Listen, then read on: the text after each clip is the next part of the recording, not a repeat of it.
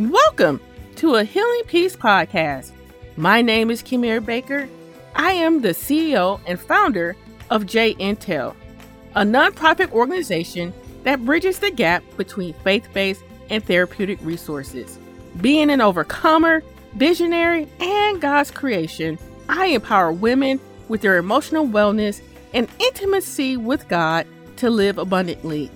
In this podcast series, we reveal that our wellness is not just physical health, but includes mental and spiritual health. True health and well being include all three aspects. We transform our lives when we care for our mind, body, and spirit. Welcome back, ladies. I am so excited that you returned. Last week, we started talking about habits and how sometimes they get real comfortable and we cling to them. And I wanted just to dig a little bit deeper of, man, how can we really go about changing them and not clinging? And you know how I do. Every time we have some new information, I invite someone on the show to share their insights and help us to gain more understanding of who we are.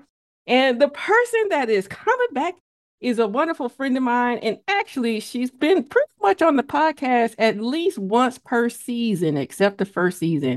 So I'm really excited to have her back.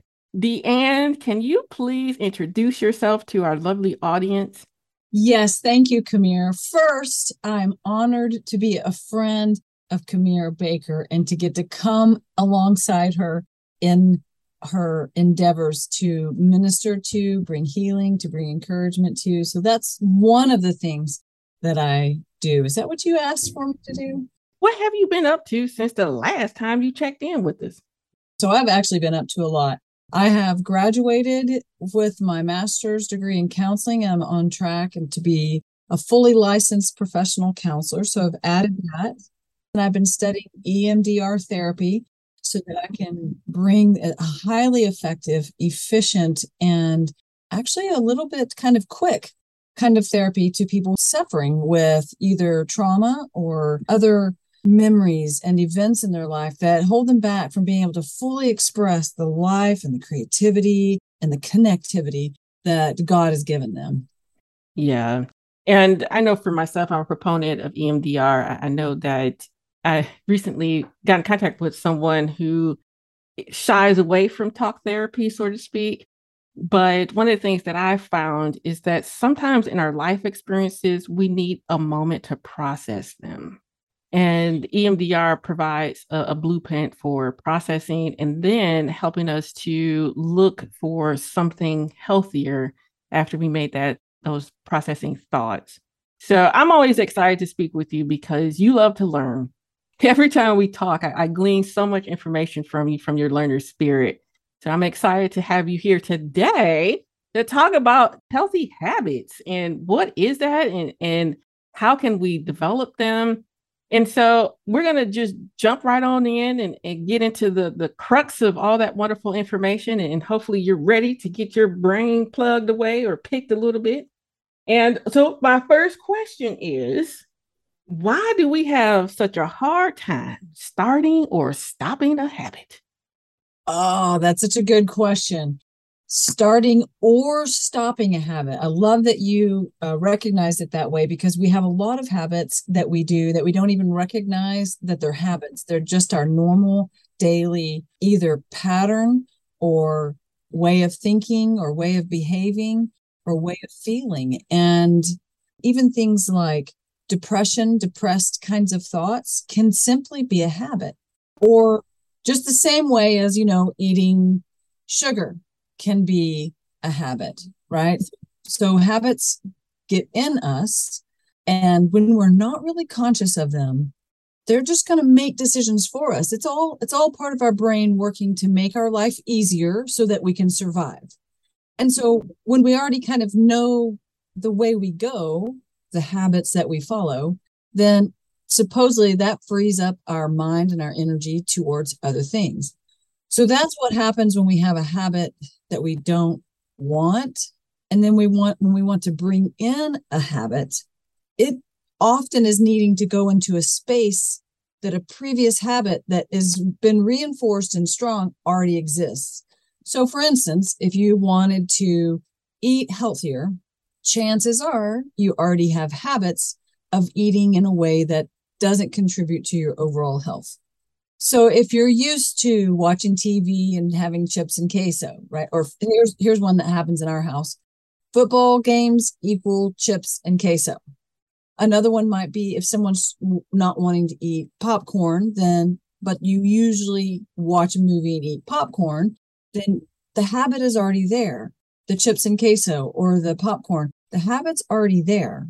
And when you want to bring in a new habit, the space is already filled.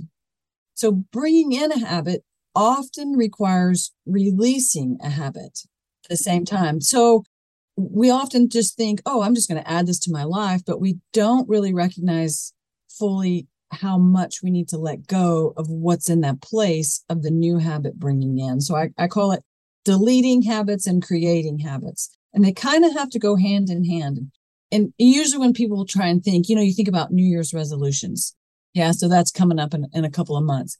And then people are just like, well, I'm going to add going to the gym daily. That happens every year, right? Yeah, yeah. I mean, there's a huge rise in enrollments in gyms, and January in a gym is very full. In February, it is not near as full as it was in January. And a lot of times it's because people are wanting to add this wonderful exercise habit, but not really making the space in their life, the time in their life, the adjustments in their mind and their attitudes and their heart and their thoughts to accommodate a new behavior. But I just I think that's one of the reasons, one of the many reasons that habits can be a challenge is you have to make you have to make the space, which might mean releasing or deleting an old habit to bring in a new habit. And actually, I'm really glad that you brought that up. And as you were speaking, I was like, oh, I never thought about releasing the old habit. You know, you just jump in trying to create a new one. Yeah. And then what happens is there's actually a lot more to habits. And I'd like to just qualify myself first to say I am not an expert at creating and living in all the positive habits that I want. Right. Then you'll be superhuman. And yeah. then you'll be doing so many phenomenal things that I would never get you on this podcast. yeah. The reason I feel like I have any space to talk about this at all is because I've struggled with it so very much. And I've had to break it down into the parts and I've had to be so kind to myself and so compassionate with myself because what happens when like what what you just described, we move in, we try to throw in this wonderful thing that we want to do. We haven't made the space, we haven't taken the time to delete or release the old. And then we can't sustain the new and we feel like a failure. Oh, for sure. Or we feel like a loser. Yeah, yeah. Like, what's wrong with me? Yeah. And then that's why for me, I, I stay away from those New Year's resolutions because I don't want to set myself up for defeat and then mid year, like, what happened? So for me, I just completely check out from that way of being and just try to do something that's a little bit more digestible. yeah. So that's smart. That's a smart way to, to go into it. And even if someone's like, for whatever reason, I want to start on New Year's Day this new habit of fill in the blank, balancing my checking my um, my money accounts every day, whatever it is. I'd say you need to start in about November, getting ready for that. Right? Yeah. Which we are in November. Yeah. this is a great opportunity to get started. Yes, it's time to start, baby. yeah. Yeah. And so can you go into a little bit more detail of how do we begin that journey of deleting and creating? Yeah. So habits get built into us and they become unconscious, repetitive ways of being or thinking. When they become unconscious, that means they become automatic. The beautiful thing about a habit is it can become automatic. And the challenge with a habit is it can become automatic. It's whichever side you happen to be on. But I I'm talking about habits and thinking about habits that it's more than just a behavior. People normally think, you know, a habit is the behavior, it's what shows up, whether you're eating the cookies and ice cream or whether you're going to the gym or whether you're even doing your work in an efficient manner without being on your phone. So there's the behavior, but the behavior is like the top, it's like the icing on the cake of the structure of a habit. So a habit has the parts that are required underneath that behavior, your emotions. You have, there's emotions linked to whatever the habit is. There's thoughts that fuel that emotion, that go with that emotion. There's your body, there's the way it, not only the way it feels in your body, but also when a habit has become ingrained, your body sort of just takes over. And then there's the beliefs that you have that are the undergirding, the foundation of the whole, I call it a system habit. I think of a habit as a whole system and and I picture it like a tree. So if you think of a fruit tree, uh, let's go with uh, a pear tree. So a pear tree is a whole system, right? A pear doesn't happen on its own. The tree trunk doesn't happen on its own. You don't have roots without any other part of it. None of the those parts of the tree happen on their own. They're a system that works together, and when it, everything works well, it produces pears, right? So if you think of the pear as the behavior, the behavior of your habits, I just like to use eating because it's it's a habit that I've dealt with many times in my life.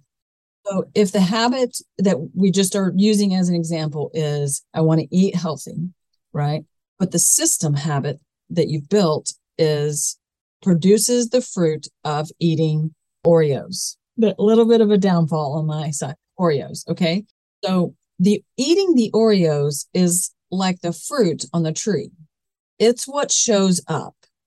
It's what's easy to see. Oh, eating Oreos is my problem. If I didn't eat a package of Oreos every week, I would be healthier. Mm, mm-hmm.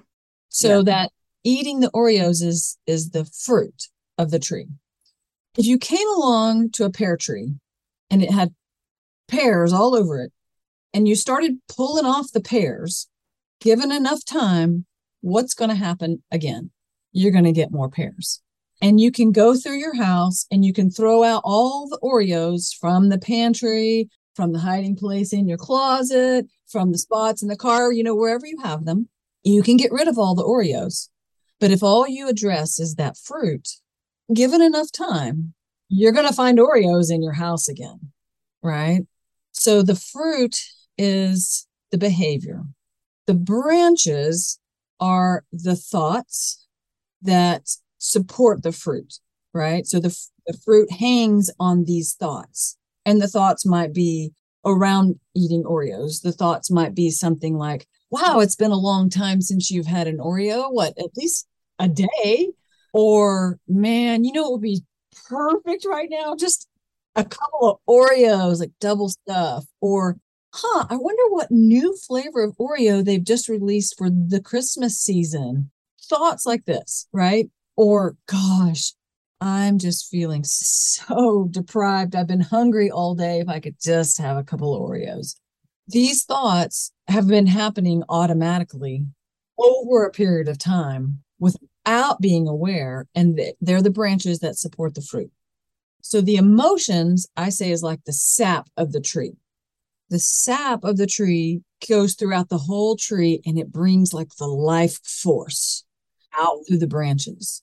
Like without the sap, the tree is going to die. And in the same way, emotions are like the force that drive us towards our decision making most of our decisions are made with emotion supporting, upholding, sometimes driving the decision. Emotions are very, very important and they they're they are a life force within us. They're very important and they're not to be ignored, but they are to be cultivated to listen to the messages that they have. And emotions often are connected to thoughts.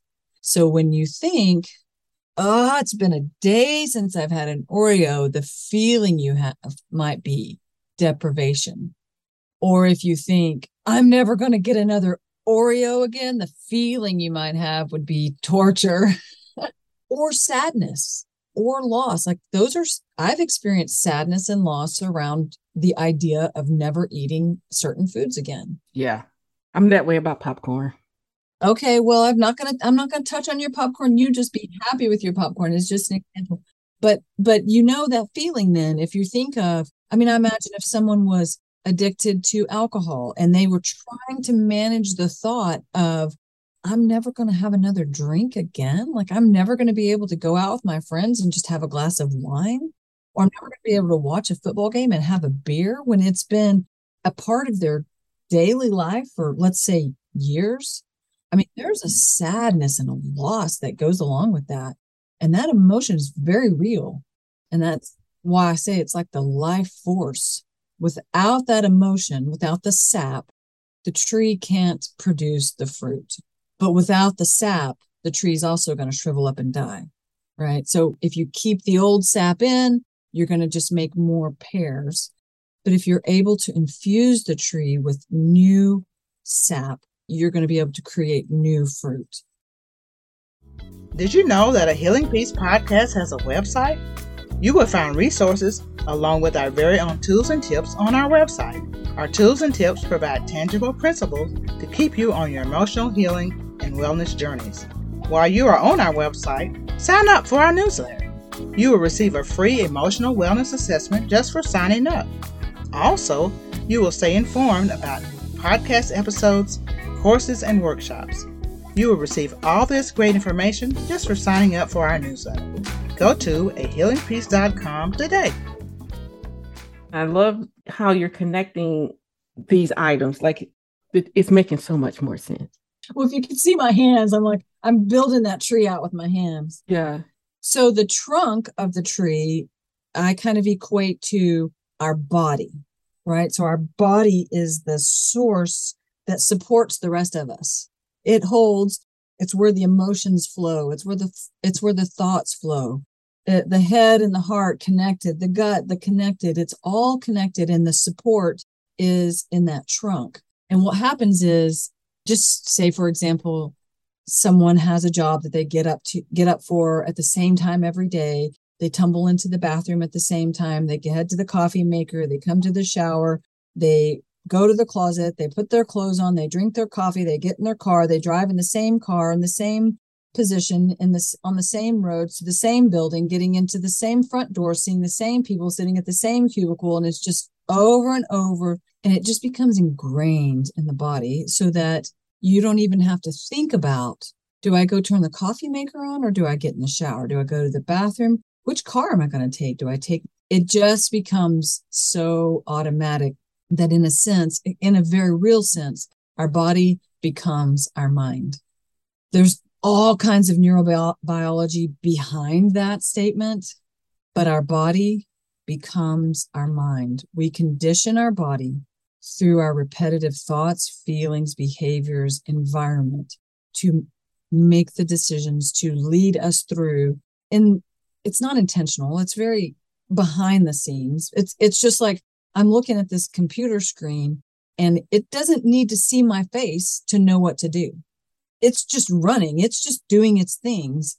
And our body, it becomes the same type of system, just doing what we've trained it and programmed it to do. It's a service until it's working as a disservice because we've trained it in a direction we don't really want to keep going. And then the fifth part of this habit system in the tree analogy is the roots. And the roots are the beliefs that we have deep inside of us. These aren't the kind of beliefs that are just like head beliefs, but these are the kind of beliefs like when the Bible talks about Abraham knew Sarah, it wasn't just that he could recognize her or he could guess what she might say, but he had an intimate experience with Sarah that says, I know her. It's in that experience that embeds that knowledge in us. And these kind of beliefs, these roots are embedded in us as usually without words. They're not thoughts they're just sort of ingrained it, it, it feels the, these beliefs feel so familiar that we can't even see them and just like you can't see the roots of a tree the roots support the whole system. If you were to come in and cut the roots, the whole system dies. Right. In the same way, these beliefs that are embedded in us that that became ingrained in us through experience, often not even through language, hold the key to many of the habits that we have that we don't want. The way that we're made up, our beliefs are driving our thoughts and they drive our thoughts drive our emotions and this is producing the fruit in our life and when the belief changes you don't have to fight the thoughts any longer you don't have to struggle with the emotions any longer of of feeling sad or feeling lost or feeling deprived you know in the oreo example when the roots are pulled and replaced with new roots new beliefs then a, an entirely new tree is produced does that make sense? Oh, for sure. And I really do like how you break it down because as you're speaking, one of the things that I'm thinking about is I never processed that all this is happening around my habit. But as you're speaking it, I'm like, oh yeah, yeah, that does. And then, oh, oh, yeah, that's true. And so you're helping me to connect the dots. And as I'm connecting the dots, one of the things that's coming to my mind is, well, no wonder it's so hard to start and stop. Yes, yes. No wonder it's so hard to start and stop. And then when we end up feeling like, well, I'm just lazy or I have no self self control or no willpower or I'm just a failure, why should I even start? When you know when we're hard on ourselves, oh, that makes it all the much harder to want to even try again. Right. Yeah. And so how do we begin to not self defeat ourselves in that way? Huh. Well, I think really embracing this deeper or larger understanding of what's on behind the scenes is one huge way. I, I think that it can bring in some kindness, some compassion towards yourself, some understanding that says, I can't just become a different person overnight, that it's a process. It may take multiple attempts and I may need to change my strategy. I may need to bring someone alongside me, either join a group that's aiming for the same goal. I mean, it's one reason why AA is so phenomenal at helping people to achieve sobriety is that group encouragement, the support you get from a group, you know, so AA groups like Jenny Craig and those weight loss they bring someone else alongside you joining a gym you're not the only person in the gym that that ability to not feel like you're struggling and drowning alone is really really helpful and can help you keep in mind that we're not aiming for perfection we're just aiming for the process that's bringing us towards what we want sure and i know for myself that's my trap is that perfection, right? Like I'm gonna keep trying until I, I reach this aspect. And then if I don't reach it, then of course I begin that cycle of beating myself up. And so you you stated in the beginning when we first started speaking, and even a couple of times throughout us speaking, you talked about being kind and compassionate to yourself. Can you go into a little bit more detail to what that looks like? Yes, I'm I'm making notes because there's so many things I want to talk about. So Okay. This is great. Cause because you're already setting us up for another interview because you know I'm coming back. Oh, okay, good. Because I want to share a personal story about some of my experience with this. I want to talk about perfection as a habit. And then you asked me something and I've already forgotten. About being kind and compassionate. What does that look like? Oh, what does that look like? So that looks like when you understand that there's more to it than willpower and self control. When you understand the more you fight against something, the stronger it becomes. Ooh, okay. And here's where the beautiful principles that God gave us the more you can surrender and release, actually, the faster you can go. Ooh, okay. That's a drop the mic statement. Go ahead and repeat that one more time because they know I do repeats. If you can't repeat that. Yes the more that you can surrender and release, actually, the faster you can go. So when you're holding on to it's got to be this way. Or I said I was going to never eat an Oreo again. Or I said I was going to go to the gym every day. So I'm building, I'm working to build a habit of meditation and I want to do it every day. What I said was, you know what, if I can do it 300 times in a year, that's going to be incredible. Right. And if I come close to 300, that's going to be amazing. And if I go over 300, that's going to be awesome. So my goal isn't perfection doing it every day. And in the process, I'm, hey, man, there's so much going on today that I'm going to need to get up 30 minutes earlier if I want to spend some time meditating today. And then when that morning came, and then I, for example, let's just say oh, I cannot get myself out of bed. And I failed to get myself out of bed the morning 30 minutes earlier than I planned. Being kind and compassionate to myself says, hey, this is okay. You're working on creating something you really haven't done before. You used to getting out of bed 30 minutes earlier. You're not used to doing intentional meditation 30 minutes a day. Is there something you can do tomorrow that might help you that you didn't have today. If I like, if I had a chance to do it again, what would that be? What would I do? What would I bring in that I didn't have today that I might would do if I had a chance to do it again? Can you can you feel how that's not, oh my gosh, I gotta try harder. I gotta try harder. Yeah. And even as you're describing this, one of the things that's peeking in my brain is also the language that you're using in communicating with yourself.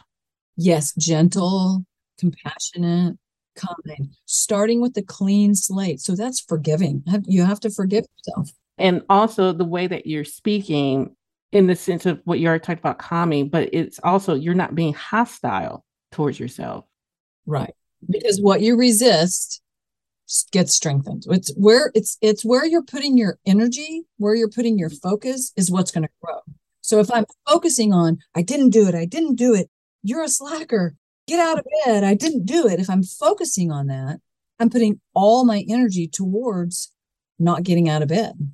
But if I if I flip it and I say, "Hey, if I had a chance to do it again, what would I do differently?" I'm now I'm looking forward clean slate. I, I, I'm not all burdened by the heavy and hard, mean emotions. And I'm creating room for growth. Just like if you had a little baby tree and you stepped on it every day, it's not going to do a very good job of growing. But if you nurture it, if you give it some supports, if you give it the water, it's it's going to have a lot better environment for growth. Sure. And I think everything that you've shared, I'm excited about. And I'm also excited that you wrote things down because I'm like, oh, we're running out of time. But because you wrote stuff down, that means we're coming back for sure to continue this conversation. Oh, sweet. Okay. yes. And so you guys, I I there's so much that she just shared, but I, I think one of the main takeaways is understanding that there's more involved to not beat yourself up. And when you come back next week, we're going to look at even more breaking these things down so that you can have a game plan that's as encouraging and fulfilling and enlightening to what has been shared already in terms of the language that we speak to ourselves. So please come back in the interim, have a good rest of the week, and we'll see you next time.